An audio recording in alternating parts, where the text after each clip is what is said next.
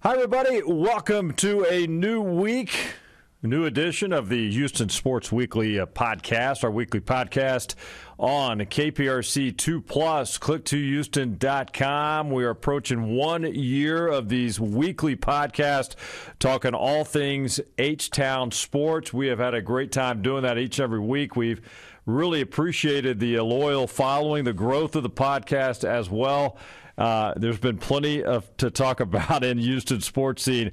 Never a dull moment around here, right? Um, right now, we're we're talking a lot about the uh, Texans, of course, getting ready for rookie camp and uh, you know the the new era with DeMeco Ryans and everything exciting about that on the heels of the NFL draft, where they have a nine-person class. Uh, hey, segment two today, we're going to check in with uh, Ari Alexander. He will talk uh, some Texans as well and uh, go through some of this rookie class and get you ready for the start of the first rookie mini camp that begins. Uh, today, this morning, in fact, if you're listening or watching this on Friday, uh, the rookie minicamp opens later this morning, and it will run through Saturday. And uh, I'm not sure about Sunday, but then uh, it's going to segue into OTA workouts and, of course, into the mandatory minicamp in the middle of June before they break for about six or seven weeks. And then it is go time in late July with training camp. But this first segment, uh, we're going to talk some Astros, and we'll show you a, a, little bit of the conversation we had in studio Sunday night talking Astros with uh, Sports Talk 790's Adam Wexler. We'll have that here in just a moment. But just to set the table now, the, te- the Astros, fresh off that series win in Anaheim over the Angels, that was a really big series to kind of get back on track, get that mojo back. Uh, they won game two after losing the opener. They should have won all three. It didn't work out that way, but they bounced back in game two and beat Shohei Ohtani in that battle between Ohtani and Framber Valdez. Valdez was spectacular, striking out 12, but they beat the previously undefeated Ohtani, who came in 4 and 0, and uh, they took care of business. So Martin Maldonado had a home run. Uh, that was just that's from a mindset standpoint. That that those kind of wins are big for a team like the Astros that are hovering around that 500 mark as they're dealing with injuries and waiting on guys to come back. Um, now they take that momentum to Chicago. They'll open a series coming up uh, tonight against the White Sox, uh, running through the starting pitchers tonight. Uh, there at uh, Guaranteed Rate Field, it will be J.P. France making his second start, and Michael Kopech will get the start for Chicago. He's one and three with a 5.97 ERA, and uh, J.P. France five innings in his debut last week. Uh, let's see if he can do more of that. He made his debut against the Seattle Mariners. But uh, anyway, we're going to talk a little bit about that in this conversation about the injuries, how they're dealing with the injuries. Uh, the good news, at least as of now, knock on wood here, with Jose Altuve, getting him back in the big league roster, but it's going to start with that next step. That's doing rehab games there in Sugarland. So right now, let's listen in to the conversation with myself, Ari Alexander, Chancellor Johnson, and Sports Talk 790's Adam Wexler. Sir Wex, good to see you, man. Great to be here. We just kind of went through the, the whole laundry list of injuries and all the updates. Let's guys, let's start with the news on Luis Garcia. And now that we know it's Tommy John, how big of a blow is this right now to get this news out of that after that elbow situation. I mean, it's always how does the next guy do, and maybe you found out this weekend if that guy is J.P. France, maybe you're in a little bit better situation. It is just one start, but it's devastating for Luis. Uh, they had such good health last year. Obviously, it was really just Lance McCullers. Then when he came back, they were good to go. They had a surplus last year. They're obviously at a deficit this year. This is, it, it can be devastating, and they definitely are not deep, and they definitely did not address this in the offseason with any additional starting pitching. So it's almost if France is great, then you're okay. But if he's not, well, you don't really have many other options. One of my biggest concerns heading into the season we talked about earlier on, on, Sports Sunday was, you know, can this Houston Astros team stay healthy? And obviously, we saw that before the season even started with Jose Altuve getting hurt, and then obviously they're missing Michael Brantley as well too. And so now you're missing Luis Garcia hurting your rotation, and so it is that next man up mentality. And uh, you know, with Dusty Baker and Dana Brown, they'll have to fill out, figure out who can step up in his place. Yeah, so you got uh, Garcia out, Ari. Now you got Urquidy. It's uh, going to be out according to, to Dana Brown today in Seattle. He's thinking maybe around the All Star break. Yeah, I think Wex is uh, saying a nice way of what I want to say, which this is a disaster. You had to address this in the offseason. You need to go in seven, eight major league level starting pitchers, and they didn't do that. They had six really good guys, and then after that, you kind of mm-hmm. don't know what you have. You have Bielak, you have JP France just made his debut, and he looked good. But if you're relying on JP France, for a championship team, and no offense to JP France, that's not good. That, that means go, yeah. you didn't build your team the right way. Urquidy's down. We don't know how quickly uh, McCullers is going to be able to ramp up. Garcia's out for the year. 40% of your starts for the foreseeable future, unless they make a trade, are Brandon Bielak and JP France. We'll see if they stick with that. Uh, those options right there. Hey, how about McCullers now? What, what are y'all's thoughts? Uh, you know, we were talking walking in here tonight you know, he's he's making some progress now with his uh, rehab. Had a full bullpen, a full bullpen session in Seattle for the first time since February. I still, you, you, can't rush this guy because we know the history with Lance McCullers. You got to get him healthy again. I think what they're doing is similar to last year. It's just the timetable is moved up a little bit, just from when he went down and the ramp up period. I think they're trying to have the same type of result. Is whenever he comes back, we're pushing that date back as far as we can to make sure that he doesn't have to go back. There are no setbacks. There's no slow period of time until he's ready to get major league hitters out. And maybe there's a little bit of there's only so many innings we're getting from him this year. They push him back. We're going to get him here. He's possibly ready for the playoffs as well without being too worn down. So I think even he probably thinks they're going slowly as we've had a chance to see him at the ballpark a couple times, and now with what happened this weekend in Seattle, I think he will be ready when he comes back, and I think he'll look like he did a year ago for those eight starts he had during the regular season. All right, a lot of go ahead. Go ahead. Now I was going to say patience is. They say patience is a virtue, and yeah. I don't know if there's any more body more patient than Lance McCullers right now.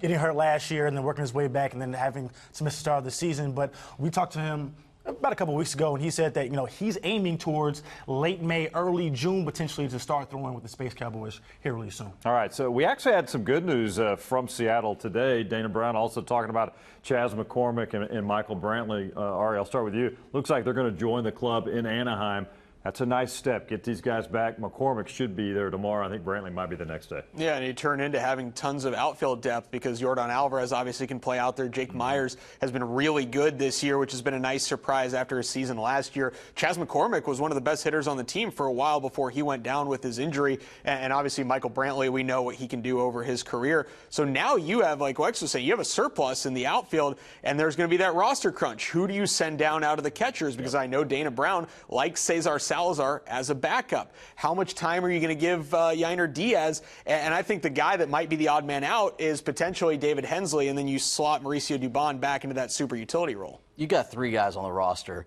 Salazar is one, Hensley is another, and Rylan Bannon is an Astro. If anybody forgot, he's been on the roster for about two weeks. I don't know what they're doing. Salazar has to go. No offense to Salazar, but if you're never, ever, ever, ever going to pinch hit for Martin Maldonado, then you never, ever, ever need a third catcher. I don't know what they're doing with that. It makes no sense. Your bench is going to get a whole lot better yeah. when McCormick and Brantley get back. All right, so we're, we're still very early in this season, guys. We're looking right now at the, at the division. Nobody's going to run away with this right now, and it might be that type of year where it goes through the summer and it, long the days might be over of uh, the Astros winning by 12 or 13 games. But is there any kind of panic meter going on right now about what we've seen so far? Where this team is because they're kind of hovering right around 500 despite all the setbacks. Over on a big picture, not necessarily. I wouldn't panic about the division or the Rangers or the Angels and. Mariners, whatever. I would panic about the rotation over the next month or two because the market has not matured for a trade yet. The guys that you need now to fill that rotation, they're not available until July. And so right. you're going to have to survive for a month with a lot of pitchers that you're not necessarily wanting those innings from them and against big time major league hitters. Brandon Bielak went out today, gave up 10 hits in four and two thirds. You can't have that if you have championship aspirations. I wouldn't hit the panic button yet, especially not until they get Jose Altuve and Michael Brantley back and we see how they look in the lineup. But um, obviously, the injuries is a cause for concern. Yep. Their depth in their starting rotation is a cause for concern. But I think, you know, once those guys get back, we'll get to see a full picture of this Astros team. Yeah, while this division is clearly much, much better, if we forget Oakland's in the division, nobody's going to run away with it. Uh, the team the Astros played this weekend, Seattle, is the only one that I think has a chance to really put something together and maybe make it hard for the Astros uh, to catch them. And what Ari's talking about spills over into the three guys that aren't hurt. You've got to be careful with Javier and uh, obviously Framber Valdez and Hunter, Hunter Brown. Brown. You yeah. can't expect them to give you seven plus every single time out there. And this is the strain of that pressure. You got to make sure you're, you're concerned about that. And they probably wanted Hunter Brown on some kind of an innings limit mm-hmm. as a rookie. So all these things are concerns with other guys down. All right, great conversation there. Appreciate Wex uh, hanging out with us on Sports Sunday, Sunday night. Again, a lot of questions. Urquidy looks like All Star break if things go as they hope they will go. Luis Garcia out for the year, elbow, Tommy John surgery. Still waiting on an update on Lance McCullers. Seems to be making progress, but the big news this past week Michael Brantley, uh, that you may not have heard in that piece, Michael Brantley actually sent back to Houston on the verge of being called up and activated in Anaheim. Didn't happen. Back to Houston to get that sore, sore shoulder checked out. Let's hope it's not a setback, but when you, you get reevaluated and you need to go back to get things checked out again, that's usually not a good sign. Let's hope it's just that and he can rejoin the Astros perhaps in Chicago. So that's the latest. Astros hanging in there 19 and 18 as they enter the series tonight against the Chicago White Sox. Then they return home, face the Cubs and then the Oakland A's. So the White Sox, Cubs, and A's, very winnable series they can really get something going here if they lock in and stay focused and get a little winning streak going and get some separation away from 500. All right, uh, we're going to take a break on Houston Sports Weekly. That's the Astros talk. Coming up, we're going to talk Texans. I'll hand the baton over to KPRC 2 Sports Ari Alexander when we come back on Houston Sports Weekly. Welcome back to Houston Sports Weekly. I'm Ari Alexander. We will be talking about the Texans and the Rockets, all sorts of other goings on uh, here in the city of Houston. Uh, Randy with some of the Astros talk, what's going on with uh, 500 level team right now, hoping to defend that World Series championship, but lots of injuries going on with the Astros. Of course, the Texans and Rockets trying to uh, get to a spot like where the Astros are, and we're going to start with the Texans, who are coming off a draft that many have believed is impressive, and then many uh, outside of Houston, for the most part, are criticizing for how much they traded up for Will Anderson. But coming on Friday, you will go to rookie minicamp. We'll see these guys in Texans practice uniforms up close, find out their numbers, find out uh, what they look like on a field that is an NFL practice field. Of course, we're not going to know a whole lot about how much these guys can bring until fall camp until uh, we see them actually in scrimmages or even in the preseason games playing against real competition. But this is just uh, kind of a quick look at, at what they are. But in terms of what the Texans did in the draft, they filled a whole bunch of positions in need. And when you're looking at this team, you knew that there were a whole bunch of areas that they needed help. Obviously, quarterback was the big one. And you go and you get CJ Stroud, who, was a star at Ohio State, at two. You need more pass rushing. They go and get Will Anderson. You need a center because otherwise Paul Quessenberry is your starting center, and they go and get Juice Scruggs in the third round, a guy who we'll see. You know, uh, you can find centers in the mid rounds of the draft and be useful. Uh, I know a lot of offensive linemen coming out uh, that you know top rounds, but there's a lot of those guys that are found in the mid, third, fourth, fifth round that turn out to be good players. The Texans even uh, in not just offensive linemen, but interior, have a history of just randomly finding these guys. Charles Omenihu, before he left, was like a fifth, sixth round pick. He was a pretty good player for a little bit. DJ Reader got this massive contract, and I know he's had some injuries since he's got the big deal and gone to the Bengals, but he was a late round pick. And so there are good players to be found in these later rounds, and you hope Juice Scruggs, the center out of Penn State, can come in, fill in immediately um, because a lot of these draft pick linemen past the first round that the Texans have had uh, have not worked out, especially on the interior. They got Tytus Howard as a first round pick in 2019, and he's bounced between guard and tackle, and he's now, it feels like, solidified himself as a pretty solid right tackle in the NFL. Uh, on the other side of Laremy Tunsil, who's one of the better left tackles. So, okay, bookends, you're good, right? And then now you need those interiors. Today, uh, being Wednesday, as we're as I'm recording this, Shaq Mason has signed an extension, a three-year, $36 million extension, uh, according to KPRC2 Texans insider Aaron Wilson. uh, Mason will be the Texans on the it will be a guard for the Texans for the next few years. So all right, you solidified another position of a guy who is a starter on Patriots Super Bowl teams. You have Kenyon Green, who didn't look great his rookie year, and he's now going into year two, and he needs to solidify another one of those guard spots and he was a first round pick. So you hope that the talent level is there, that Kenyon Green can year two improve from year one. It's something we saw with Tytus Howard, where in 2020 he was better than 20, 2019.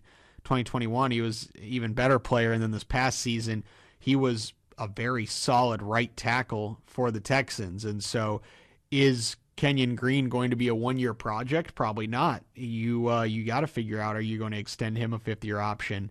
uh, and, and, a season or two here, you got to figure out is this guy uh, for real? And the Texans hope to find out because if he is, you've now set four of your five linemen as solid at worst. You have one of the best left tackles in the league to protect C.J. Stroud in Laremy Tunsil. You have a, a above average, I would call Tytus Howard right tackle.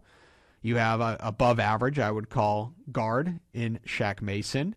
And all you need from Kenyon Green is to be average to above average, and, and you are solidified at four positions. And then you find out what you can do at center. Maybe you make a trade for some more draft capital.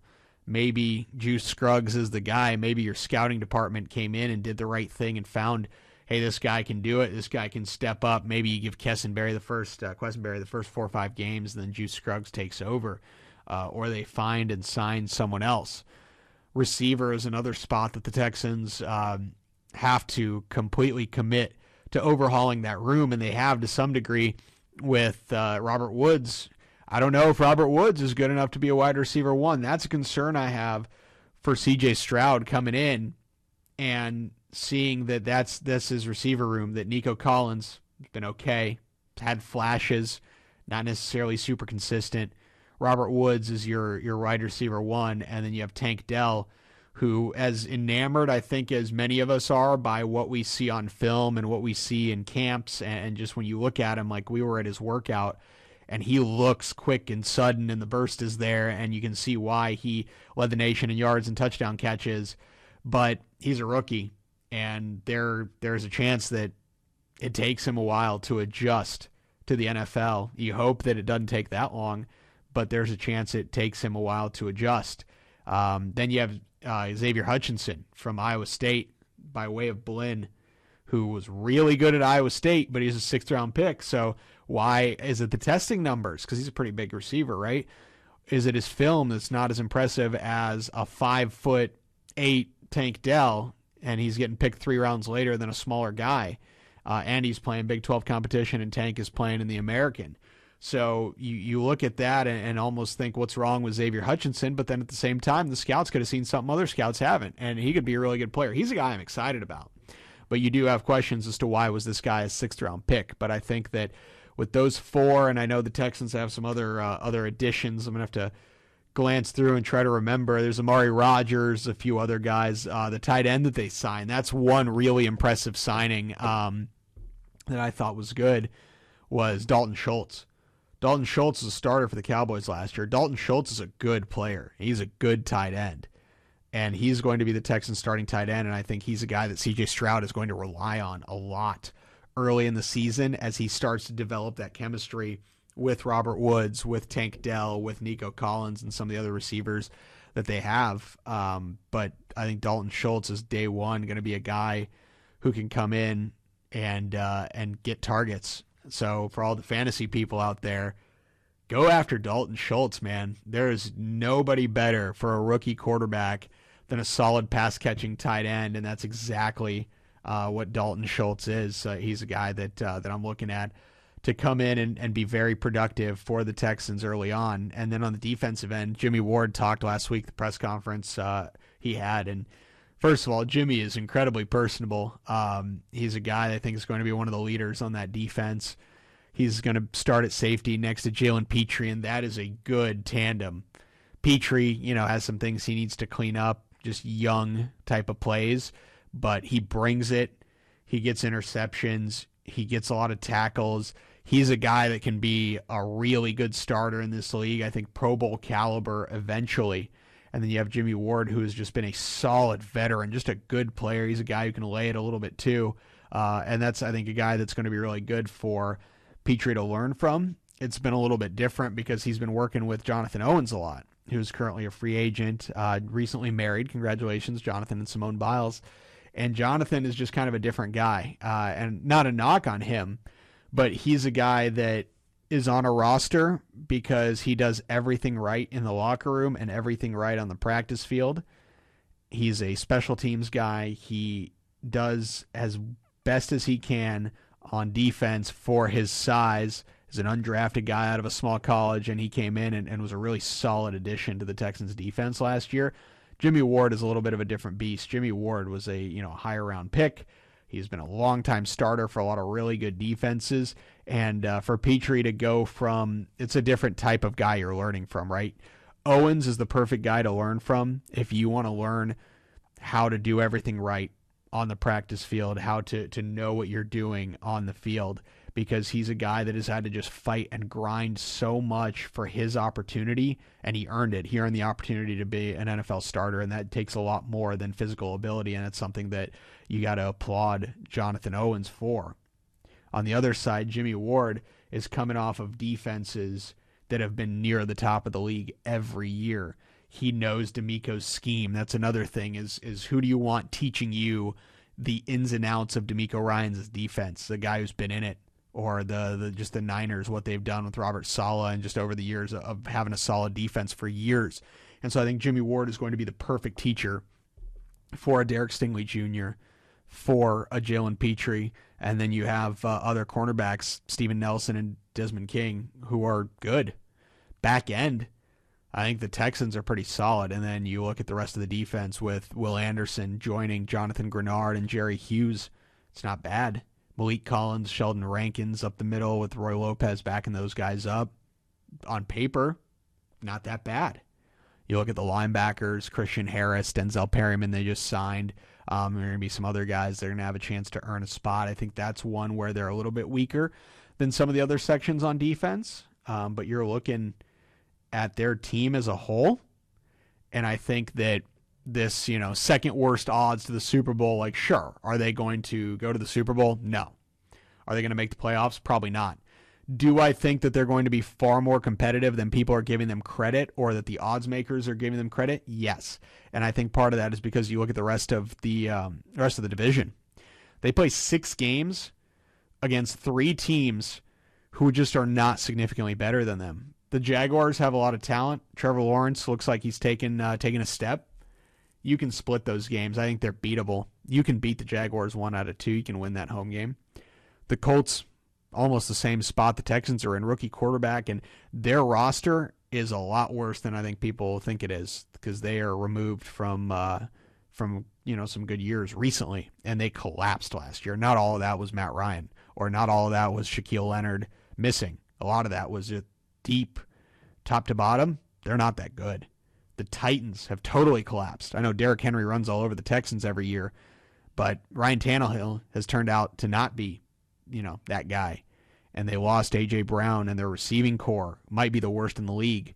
And again, top to bottom, you look at the roster, they were solid. Mike Vrabel had built this team up to be a solid, underrated, top to bottom roster type team. They're not that anymore. They're not that good. So I think the Texans have a chance. And you got to keep in mind, they won. They went three, two, and one last year against the division, and I think they're a little better this year. So could you go four and two? Yeah, and then to have a chance to uh, maybe make the playoffs last year or this year at nine and eight. Last year nine and eight did it. You go five and six. Do we think the Texans can go five and six against the rest of their schedule? Maybe, probably not. But four and seven seems do like you're you're basically right back in the day when college football used to play eleven games and Wake Forest would go four and seven every year. You're you're expecting the Texans to be Wake Forest, like Maryland, right? Like those teams are always four and seven, five and six. Can you be Maryland against your other eleven opponents and then go four and two?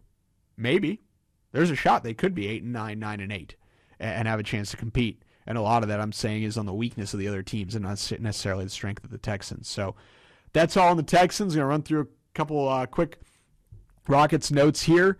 Uh, if you read our newsletters, you saw I talked a little bit about uh, the rumors of James Harden, the rumors of Jaylen Brown, and then uh, some potential names for assistant coaches for Ime Udoka. So I've talked to some people around the league.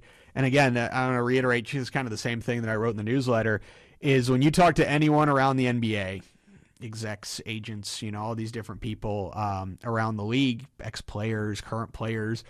And just the feeling is everyone's just like, yeah, he's coming back. And there's no like, he might be. And of course, there's kind of the caveat of um, what if he's using the Texans, James Harden, that is, to uh, negotiate a better deal with the Sixers. And the Sixers are on the verge of taking down the Celtics and going to the, the Eastern Conference Finals. There's a chance of that. But like everyone you talk to is just like, oh yeah, he's coming back, like in a very nonchalant fashion. So we'll see what happens. But uh, it's a hot rumor for a reason because the way that everybody in the league is treating it is as an inevitability of just like, oh yeah, like just casual inevitability that he's he's coming back. Uh, in terms of assistant coaches, before we wrap up here, one name I've been hearing that I wrote in the newsletter, uh, Ben Sullivan. He's an assistant with the Celtics. Really interesting background of uh, he was a guy that knew Ime Udoka from way back in the day. They're both from Portland, and when Udoka was uh, in the Spurs, he suggested Ben Sullivan to be the video coordinator, and Popovich and the rest of the, the Spurs brass listened, and that's how he came up. So Udoka was like, he vouched for this guy and said, "Hey, I want this guy in the video room," and they said, "Okay." we trust you. Sure. They put him in the video room, and then they've kind of grown together. And uh, when Udoka became head coach of the Celtics last season, he brought Ben Sullivan with him. And so Sullivan is still on staff with the Celtics. The Celtics are obviously very good, and uh, there could be money involved. There could be wanting to play a little about you know for a little bit more of a contender over your personal relationships. But I will say, in the NBA in sports, those close personal relationships matter. Ben Sullivan is a name to watch for one of the uh, the potential guys for um, for the Rockets as an assistant coach. So we'll wrap it up here on Houston Sports Weekly, the back section, as you heard in the front section, Randy talking about the Astros. And so we've got uh, some exciting stuff ahead. Rookie mini camp for the Texans. We've got the Rockets. Uh, we'll see what they do or who they look after with the draft lottery coming up next week. Uh, we'll find out. You're praying, you're praying for Victor as uh, as Tillman Fertitta was with Frank down in Galveston. Uh, we'll find out if those prayers will be answered. Hope they are.